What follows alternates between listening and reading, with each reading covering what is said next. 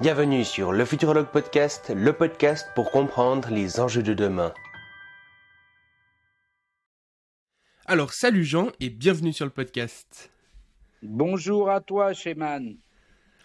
Euh, du coup, bah, première question, je te laisse te présenter. Qui es-tu Ton parcours Une petite introduction. Ben, très bien, je suis le fruit euh, des grandes écoles françaises qui sont souvent critiquées, mais qui ont quand même l'avantage de, créer de belles mécaniques intellectuelles. Ensuite, j'ai complété ça par un, parcours dans un grand groupe, hein, euh, en démarrant ingénieur, puis en finissant vice-président.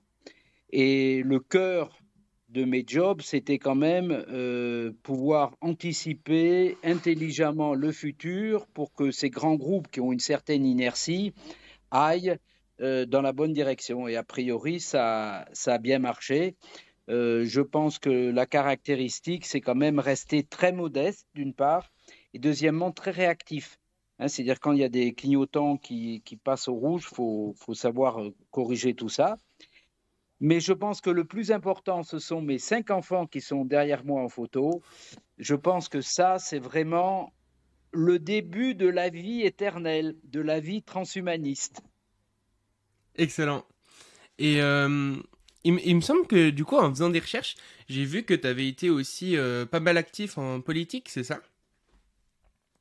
Alors, actif, euh, je ne pense pas que ce soit le terme, mais effectivement, je considère que nos démocraties sont très, très fragiles, mais très, très importantes et que même si elles marchent qu'à un cas, il faut absolument pas les laisser de côté.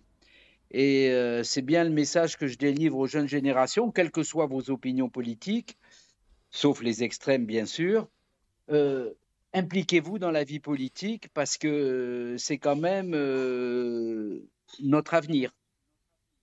Mmh D'ailleurs, j'avais, j'avais travaillé chez les transhumanistes à l'organisation du mouvement transhumaniste qui sait un peu qui est, qui est mort dans l'œuf, mais j'avais essayé de mettre ma, ma petite expérience en politique euh, au service des, euh, des transhumanistes.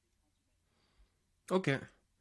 Et euh, donc, tu m'avais envoyé un, un, mail dans lequel tu me disais que pour toi, non seulement le transhumanisme était une philosophie, mais que c'était même l'unique philosophie. Est-ce que tu pourrais développer un peu ce point? Ah ah ben c'est très clair, hein, si tu veux. Je ne suis pas le seul à l'avoir dit. Hein. Luc Ferry le pense. Euh, et pareillement, moi, je, même, malgré ma forte culture scientifique, je pense que le bon sens doit guider nos réflexions et nos actions. Et le bon sens montre bien que les sciences sont complètement autour de nous et qu'on ne peut pas imaginer le futur sans les sciences. Or, la seule philosophie, les seuls échanges euh, sur euh, le futur qui intègre euh, toutes ces sciences, eh il n'y a que le transhumanisme qui y répond. Alors, bien entendu, le transhumanisme, c'est très large, hein. il, y a, quelques extrêmes, et il y a aussi quelques rêveurs, et c'est très bien, hein, des personnes qui aiment la science-fiction, mais je pense que au sein de notre association française transhumaniste, euh, l'idée principale, c'est la sagesse et le bon sens. Mhm. Et alors, ça voudrait dire que euh, aujourd'hui, tu considères que les autres euh, philosophies qu'on pouvait considérer avant sont plus sont plus au goût du jour, quoi, ne valent plus plus rien? Alors non, non, parce que l'histoire a un poids très important dans notre présent, mais aussi dans le futur. Donc, il faut absolument pas jeter euh, les philosophies euh, passées. Il faut les intégrer, et je pense que c'est le transhumanisme qui intègre justement euh, la richesse de nos philosophies, qu'elles soient orientales, extrême orientales ou occidentales. ce sont elles qui font euh, le fondement euh, de notre avenir. Mais l'avenir, si on veut euh, l'anticiper, je pense qu'il n'y a que le transhumanisme qui peut nous y aider. Et je répète bien, je ne suis pas le seul, il y a beaucoup de philosophes qui partagent ce point de vue. Mmh Et puis, tu me disais aussi que donc pour toi, souvent le transhumanisme en fait est perçu comme quelque chose d'irréaliste. Comment est-ce que, que tu expliquerais ça? Oh, très, facilement, hein. comme je te le disais, le transhumanisme, c'est quand même, comme, comme c'est pour ainsi dire la, seule voie de réflexion et de comportement pour le futur, eh bien, on, a euh, toutes les nuances. On, on, a des gens un peu euh, extrémistes à droite, des gens un peu extrémistes à gauche, une grosse majorité au milieu, et, et il y a toute la science-fiction. Et effectivement, euh, la science-fiction qui peut être un très bon support justement pour imaginer le futur lointain euh, est utilisé par nos détracteurs comme au, contraire un moyen en disant vous êtes des rêveurs, c'est pas réaliste, etc. Alors la critique est vraie si on considère que euh, la science-fiction serait le futur de demain. Or la science-fiction, c'est un petit peu les différentes options qui s'offrent à nous euh, pour le futur lointain. Et c'est un très bon support d'imagination.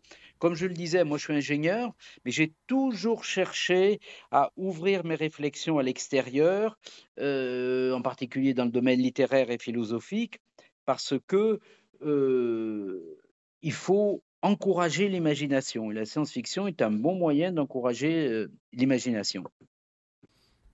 Et euh, est-ce que tu, penses que le mouvement transhumaniste, il pourrait faire quoi justement pour être perçu comme un peu plus réaliste? Alors je, Honnêtement, je pense que c'est foutu là. Euh, ah ouais? L'image est mauvaise. Euh, seul le temps pourrait arriver à corriger cette mauvaise image, mais je, je pense que probablement euh, si on veut améliorer euh, l'image du transhumanisme, il faudrait une espèce de refondation, trouver un autre mot, un autre terme et bien clarifier euh, ses principes, ses objectifs. je pense qu'il faudrait refonder. Mais là, là aujourd'hui, en l'état, l'image est quand même très, très dégradée, malheureusement. Et malgré tout ce qui est fait, hein, malgré toute la sagesse de beaucoup de personnes, quand on voit que que les patrons de Google se disent transhumanistes et qu'ils investissent énormément dans la recherche médicale à travers Calico, c'est vraiment euh, c'est remarquable. Hein. Euh, mm. je, je, pense que c'est pas irréaliste de dire que le cancer ou certaines formes de cancer sera euh, guéri très prochainement et ce grâce à Google. Peut-être pas grâce à Calico, hein, parce que la démarche scientifique de Calico est beaucoup trop lourde Hein, les, chercheurs de Calico veulent reprendre la science à la base et tout reconstruire. Je pense probablement, et je ne suis pas le seul non plus à penser ça, que euh, c'est surtout les moyens numériques euh, qu'on a à notre disposition aujourd'hui qui permettront de, euh, battre le cancer. Et je pense que très rapidement, on aura un certain nombre de cancers qui seront traités correctement grâce et pas uniquement, bien sûr. Hein, j'ai horreur des, des, approches manichéennes, mais grâce en partie à tous les calculs numériques et, et le démontage euh, de tous les gènes, avec bien entendu euh, tout ce qui est euh, essais cliniques et, et, traitements dans les hôpitaux. Donc ça, c'est à mon avis une information importante pour tes auditeurs. Je pense que dans les changements importants qui vont intervenir à court terme, le traitement du cancer est une des, belles, belles solutions et grâce, grâce au transhumanisme. Ok. Et euh, tu me parles aussi souvent de prospective. Est-ce que tu pourrais expliquer un peu euh, ce que c'est ce terme et puis à quoi ça sert? Ah ben c'est comme je le disais en introduction concernant ma carrière, c'est l'élément clé, je dirais, euh, du développement euh, des sociétés essentiellement occidentales. On peut se poser la question sur la société chinoise, hein, puisque le Parti communiste chinois a de grosses équipes de plans, et je pense qu'ils ont su évoluer positivement euh, en faisant en sorte que ce ne soit pas quelque chose de rigide, le plan, euh, mais plutôt des grandes orientations. À noter aussi qu'en France, il y a un haut commissariat au plan qui a été créé récemment, hein, par le président Macron, à la tête duquel il y, a, il y a François Bayrou, et qui réfléchit justement au futur. Alors qu'est-ce que c'est la prospective? Une entreprise, c'est comme un immense paquebot, c'est très long à lui faire changer de cap. Donc il est important de savoir le cap qu'on veut atteindre, et puis il est également important que ce cap soit périodiquement et très fréquemment vérifié pour se rendre compte si on reste dans l'axe ou si on s'en écarte un petit peu. Tu vois très bien que deux, droites qui s'écartent de quelques degrés au début, c'est pas grand-chose de les rapprocher. Par contre, si c'est quelques kilomètres plus loin, c'est énorme, voire irréaliste. Donc, la prospective dans les grands groupes, c'est la clé du futur. Alors, comme on n'est pas on n'est pas Madame Soleil, hein, euh, on n'est pas capable de dire mais demain il fera beau, etc. On, travaille avec beaucoup, beaucoup, beaucoup de probabilités de statistiques. Donc pour être très, très succinct, en général, on a trois, trois. On a trois scénarios. Le scénario médian, euh, qui est le plus probable. Le scénario Blue Sky, tout va bien, euh, et puis on a des upsides, il y a des trucs qui viennent euh, se rajouter. Et puis il y a quand même le troisième scénario qui est le scénario crash, où il faut, si rien ne marche, que la boîte ne se casse pas la figure. Et beaucoup de gens oublient ce scénario. On a vu, c'était inimaginable quand même, l'histoire de la Covid, plus l'Ukraine qui vient se remettre par-dessus. Mais il faut savoir que probablement les groupes qui sont capables de résister, les entités qui sont capables de résister, sont ces entités qui ont un crash scénario solide en disant ben, presque tout s'effondre et on continue. Alors mmh. après ça, on a donc des probabilités. La définition de ces probabilités varie naturellement. Par exemple, pour nous, transhumanistes, euh, on aura des paramètres particuliers pour évaluer ces, probabilités. Et puis après, les groupes, ça dépend si ce sont des groupes d'électronique, des groupes énergétiques, euh, des groupes commerciaux.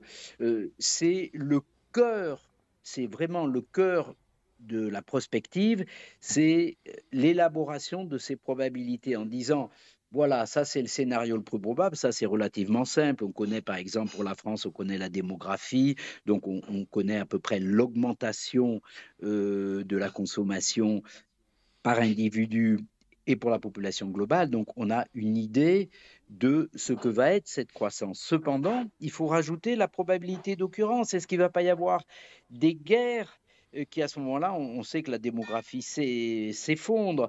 Euh, est-ce qu'il ne va pas y avoir euh, de nouveau des guerres en matière de disponibilité énergétique? On le voit avec le gaz russe. Voilà, donc trois scénarios et puis un calcul très pointu sur les probabilités de chacun de ces scénarios.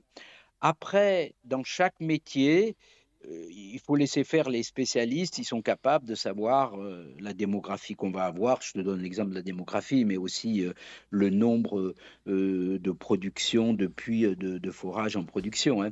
Concernant le prix de l'énergie, je peux te dire que c'est impressionnant de voir les outils qui sont disponibles, puisque, pour ainsi dire, chaque raffinerie est modélisée et donc on connaît ses capacités, on est capable de savoir combien il y a de de, puits de pétrole qui vont les alimenter, et que si telle euh, zone du globe a une guerre, ben cette raffinerie va se, se fermer, ceci va tendre les prix, par exemple si c'est surtout du diesel qui va être produit, ça va tendre les prix sur ce diesel.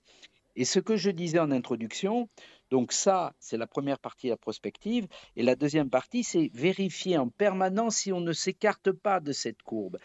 Il faut savoir que le reporting conséquent sur lequel on, fait très attention, c'est un reporting trimestriel. Tous les trimestres, il faut regarder que ce qu'on avait prévu est réalisé ou l'est pas. Et si ce n'est pas le cas, il faut comprendre pourquoi et éventuellement prendre des mesures correctives. J'ai donné donc l'exemple de la santé, hein, euh, puisque tes auditeurs euh, sont intéressés par un petit peu des scoops. Donc je ne suis pas Madame Soleil, hein, on est bien d'accord. Ce que je dis, c'est avec des probabilités de succès, mais une bonne probabilité de succès concernant le, traitement de certains cancers. Le deuxième sujet, c'est un sujet technologique qui est impressionnant, et il est impressionnant de voir qu'il n'est pas euh, pris en compte du tout par les populations, c'est l'arrivée des véhicules autonomes. Les véhicules autonomes vont complètement révolutionner euh, notre mode de vie. On voit bien que le GPS a notablement changé nos modes de vie, mais les véhicules autonomes, ça va être radicalement différent. Parce que, pour ainsi dire, les gens n'auront plus de voitures à eux, ce seront des parcs de, voitures euh, autonomes. Les, gros transports, les gros transports, en tous les cas sur les grands axes autoroutiers, ce seront des véhicules autonomes. Et euh, on se rend bien compte que c'est pas du tout pris en compte euh, ni par les États, alors qu'ils travaillent dessus, hein, ni par les entreprises de transport. Donc voilà un deuxième scoop à mon avis. Je pense que très rapidement, on va avoir une révolution dont on ne peut pas mesurer l'impact, tellement elle serait importante, ce sont les véhicules autonomes. Le mmh troisième sujet, qui est l'essentiel, c'est l'éducation. Hein. Euh, on a beau faire de grands changements technologiques, euh, si euh, les humains ne sont pas formés, ne sont pas ouverts à ces changements, ça ne marchera pas. Puis surtout, ce ne sera pas en accord. S'il y a toutes ces améliorations technologiques, c'est bien pour une augmentation du bonheur de l'humanité. Et le bonheur de l'humanité ne peut être atteint que si les gens sont conscients de ce qui se passe, et je te dis, là on, retrouve ce qu'on disait tout à l'heure, l'importance de la politique, il faut bien entendu que la politique s'occupe correctement euh, du système éducatif. Mon, épouse est, prof, et moi-même j'ai été prof en, plus de, mon job, j'étais prof dans, une grande école, dans des grandes écoles françaises, justement pour leur enseigner euh, le business et la prospective. Donc le troisième point, c'est l'éducation. C'est, le, à mon avis, le cœur. Euh, et il est à noter, comme les deux changements notables précédents, cancer et voiture autonome, ça ne va pas se passer brutalement. Euh, toi qui es très jeune et très branché, et j'admire ton parcours, euh, véritablement, on voit que c'est en train de rentrer progressivement dans les écoles. Chaque, élève a son, ordinateur. Le, paradigme de l'éducation a complètement changé. Avant, les élèves recevaient un, cours, faisaient les exercices. Aujourd'hui, c'est l'opposé. Les enfants découvrent d'un an un, euh, hésitent, piétinent, j'espère surtout s'amusent en apprenant. Et après, le cours arrive par-dessus pour mettre euh, ça euh, au carré et que ce soit bien rangé dans la tête de, tous nos, étudiants. Donc je pense que le troisième point, ce sera l'éducation. Euh, grande autonomie est laissée au pays. probablement qu'en France, on, a encore beaucoup de viscosité pour ces changements. Euh, ce serait probablement très intéressant que dans tes podcasts, tu puisses interviewer des professeurs de différents pays pour pouvoir comparer euh, cette approche de l'éducation qui est à mes yeux euh, fondamentale pour notre futur. Hmm. Ouais, totalement. Et puis, euh, un élément aussi euh, qui m'intéressait beaucoup, c'est euh, ce que tu appelles la théorie de l'information. Est-ce que tu pourrais nous en dire plus?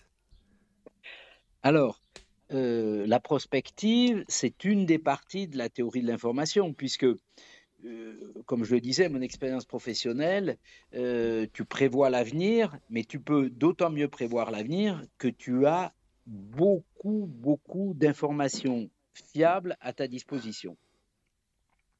Alors, il faut savoir que la théorie de l'information a été euh, énormément euh, traitée, élaborée, développée par, euh, par Shannon, par les Américains, et que ça a été très utile dans tout ce qui est informatique, puisque le transfert d'informations d'un point A à un point B est souvent perturbé par des parasites qui fait que l'information n'arrive pas correctement euh, à son but. Donc ça, ça a été bien traité.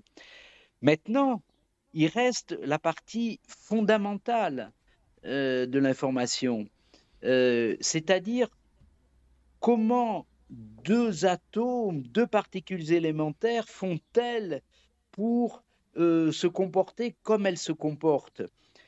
Euh, il y a la fameuse équation d'Einstein, E égale mc2, qui relie l'énergie à la vitesse euh, de la lumière et surtout à la masse. Mais la masse, on ne sait pas ce que c'est.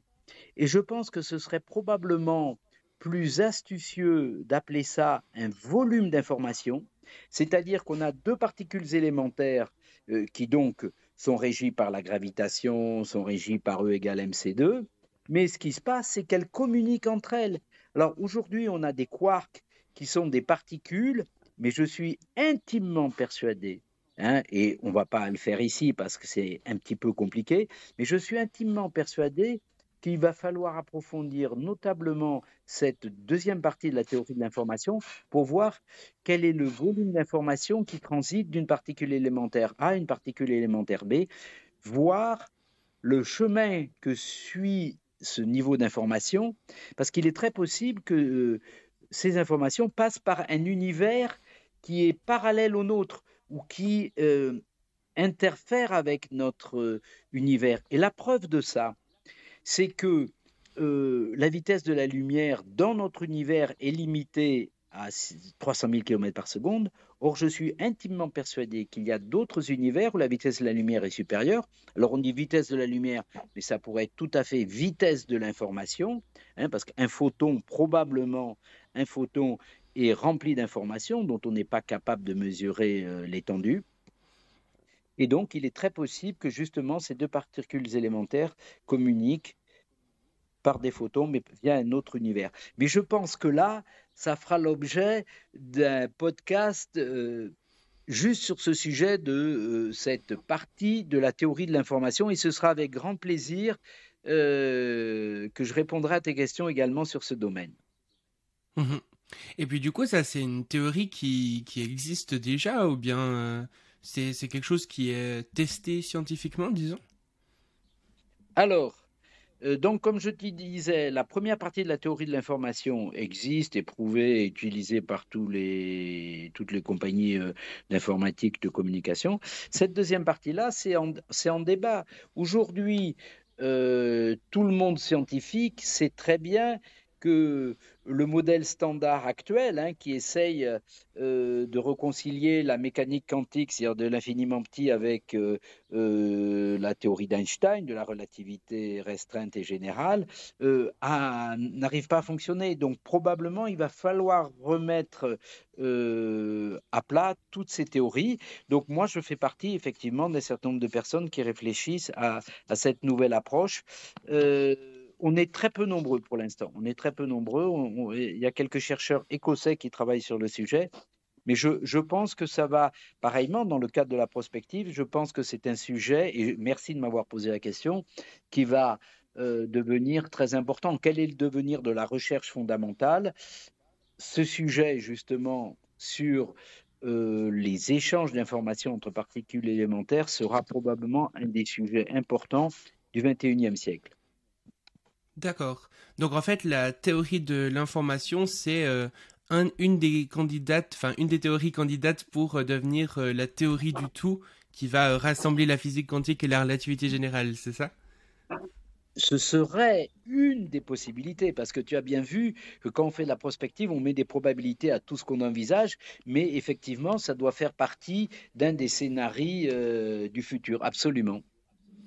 Ok. Du coup, bah, première question de fin, c'est euh, quand tu t'imagines le futur, est-ce que tu l'imagines plutôt mieux ou pire qu'aujourd'hui? Est-ce que le futur te fait plutôt rêver ou est-ce qu'il t'angoisse?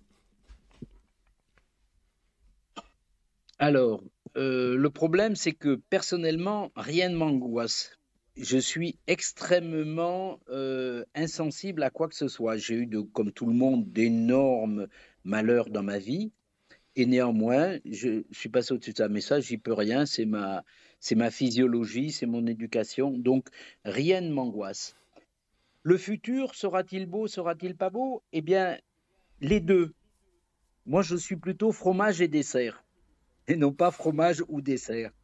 C'est-à-dire qu'on voit bien qu'il y a des éléments très positifs qui vont se réaliser, et il y a des éléments très négatifs qui, vont également intervenir.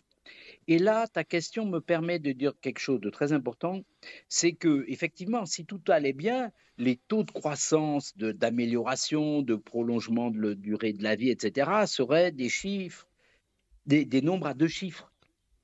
Or, aujourd'hui, on voit bien que la croissance mondiale, elle se balade autour de 2-3%, certains pays étant à 10, d'autres étant à, 0. Et je pense que c'est ce chiffre de 3% qu'il faut avoir en tête. L'amélioration, le futur, c'est une augmentation à 3%, avec des périodes où on a une augmentation plus importante, et puis il y a des périodes où il y a, il y a des drames. Alors, ce qui est dommage, c'est que le drame de l'Ukraine, c'est vraiment quelque chose qui est uniquement humain, et c'est dommage de se rajouter des, causes humaines à, ces problèmes, sachant qu'on a suffisamment d'autres risques, comme des météorites et comme des éruptions volcaniques, sans compter, bien entendu, pour la Californie, euh, un, méga tremblement de terre en Californie, euh, avec tous les risques que ça induit pour nos civilisations, puisque euh, une grande partie euh, du génie humain est concentré aux alentours de San Francisco. Donc s'il y avait un tel tremblement de terre, ce serait effroyable pour euh, notre civilisation humaine. Voilà, mmh donc, tu vois, c'est pas sexy mon truc, hein. C'est-à-dire, c'est pas tout beau, tout noir, c'est au milieu. Je me considère plutôt comme un sage. Voilà. Ok, magnifique. Du coup, si tu devais faire l'effort d'imaginer une sorte de futur complètement utopique, euh, est-ce que tu as un nom pour ce futur? Est-ce que, je sais pas, il y a un modèle politique, par exemple, qui te parle plus que d'autres Ou bien une valeur comme ça qui te semble vraiment importante pour un futur euh, utopique? Alors, on a déjà abordé ce, point précédemment et j'ai pas sorti le terme quand je disais le transhumanisme, c'est foutu parce que euh, l'image est, très altérée. Euh, je, pense que probablement ce serait de l'hyperhumanisme. Euh, concernant le modèle politique, je vois très bien le modèle politique qu'on pourrait avoir, c'est-à-dire c'est de la démocratie extrêmement numérisée, c'est-à-dire toi qui es suisse, c'est ce qui se passe, c'est-à-dire faire des votations fréquentes, et puis surtout que euh, nos, services administratifs et techniques, que ce soit au niveau des villes, des régions ou de l'État, proposent à la population pareillement trois scénarios. Un, scénario, on peut imaginer, bon ben écoutez, là, pour les années futures, on va faire un effort sur l'éducation, ou alors pour les années futures, on va faire un, effort sur la défense, hein, quand on voit ce qui se passe avec euh, la Russie. Voilà, nos services administratifs et techniques devraient faire trois scénarios, proposer trois scénarios au niveau commune, région et État, et Europe, parce que je suis un Européen convaincu. Et ce serait la population qui voterait très facilement sur, euh, sur son téléphone en disant, ben voilà, moi je préfère ça, etc. Donc tu vois une démocratie euh, numérique. Donc, mmh. euh, hyper-humanisme serait peut-être le terme qui couvrirait tout ça. Moi, je, tu as vu, j'ai beaucoup parlé de l'éducation. Il faut véritablement inculquer à nos enfants, à nos étudiants, la sagesse. C'est ce qui se passe dans beaucoup d'universités américaines. Euh, à un moment, j'étais en contact, je suis beaucoup en contact avec Harvard et le MIT, mais je suis aussi en contact avec Princeton pour des questions familiales, puisque une partie de ma famille est américaine. Et le doyen de l'université de Princeton dit euh, Moi, je vais arrêter les cours techniques parce que aujourd'hui, on ne sait pas les principales demandes, les principaux besoins qu'on aura en ingénieur ou dans n'importe quel domaine dans 15 ans. Donc ça ne sert à rien que je forme des ingénieurs aujourd'hui parce qu'ils vont être euh, opérationnels dans 5 ans et puis après ce sera fini. Il vaut mieux que je les forme à être sages, à être philosophes. Donc euh, un hyperhumanisme sage, plein de bon sens, de respect et de bienveillance pour les autres, bien sûr. Excellent. Moi, je, résume, je résumerai ça avec trois mots. Donc, hyperhumanisme, bon sens, science et bienveillance. Excellent. et puis, euh, si justement tu étais euh, sur une sorte de grand podium, comme ça, une grande scène, et puis que devant toi il y avait l'humanité entière, que tu pouvais leur adresser un message à tous les humains, qu'est-ce que tu leur dirais? Non, non, ça c'est pas mon style. C'est pas mon style. Parce ça, ça euh, tu vois, ça, ça, ça un peu au culte de la personnalité. c'est, ce serait pas un grand podium. Euh, ce serait probablement une multitude de podiums, ce serait, euh, ce serait le net, c'est-à-dire des podiums sur toute la Terre avec une multitude de témoignages des uns, des autres, euh, parce que je pense que la force de l'humanité, c'est sa diversité. Euh, et la, grande force des sciences aujourd'hui, c'est de nous permettre de tous travailler ensemble. Regarde la chance qu'on a d'échanger. On n'aurait pas eu les sciences, on n'aurait pas pu échanger avec des points de vue différents, euh, des cultures, une histoire différente. Donc, un grand podium, non, et une multitude de témoignages euh, de, l'ensemble de l'humanité, avec beaucoup de femmes, parce que je suis très féministe, donc beaucoup de femmes ce qui est un peu une lacune des transhumanistes. Hein. Aujourd'hui, on n'a pas suffisamment de femmes euh, parmi nous. Ça apporte un éclairage différent, euh, une sensibilité différente. Voilà. Magnifique, tu portes la démocratie jusqu'au bout. Et puis, euh, du coup, bah, si les gens veulent en savoir plus sur les sujets dont on a parlé aujourd'hui, euh, ou sur toi, est-ce que tu les renverrais vers euh, quelque part euh, précisément, un site ou quelque chose comme ça? Non, je pense que rien ne remplace le contact personnalisé humain. Donc, j'ose pas dire tu peux mettre mon téléphone ou mon adresse email. Mais si, tu peux mettre mon adresse email. Hein. Vas-y, mets mon adresse email, je répondrai avec grand plaisir pour essayer de bâtir un Skype avec les gens qui pourraient poser des questions, parce que vraiment, je pense qu'on est beaucoup plus intelligent à plusieurs. Hein. Hmm.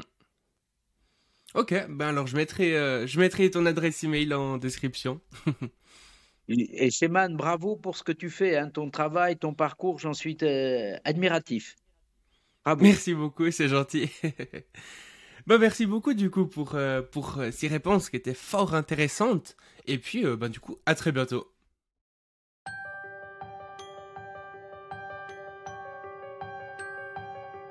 Merci d'avoir écouté le Futurologue Podcast, le podcast pour comprendre les enjeux de demain.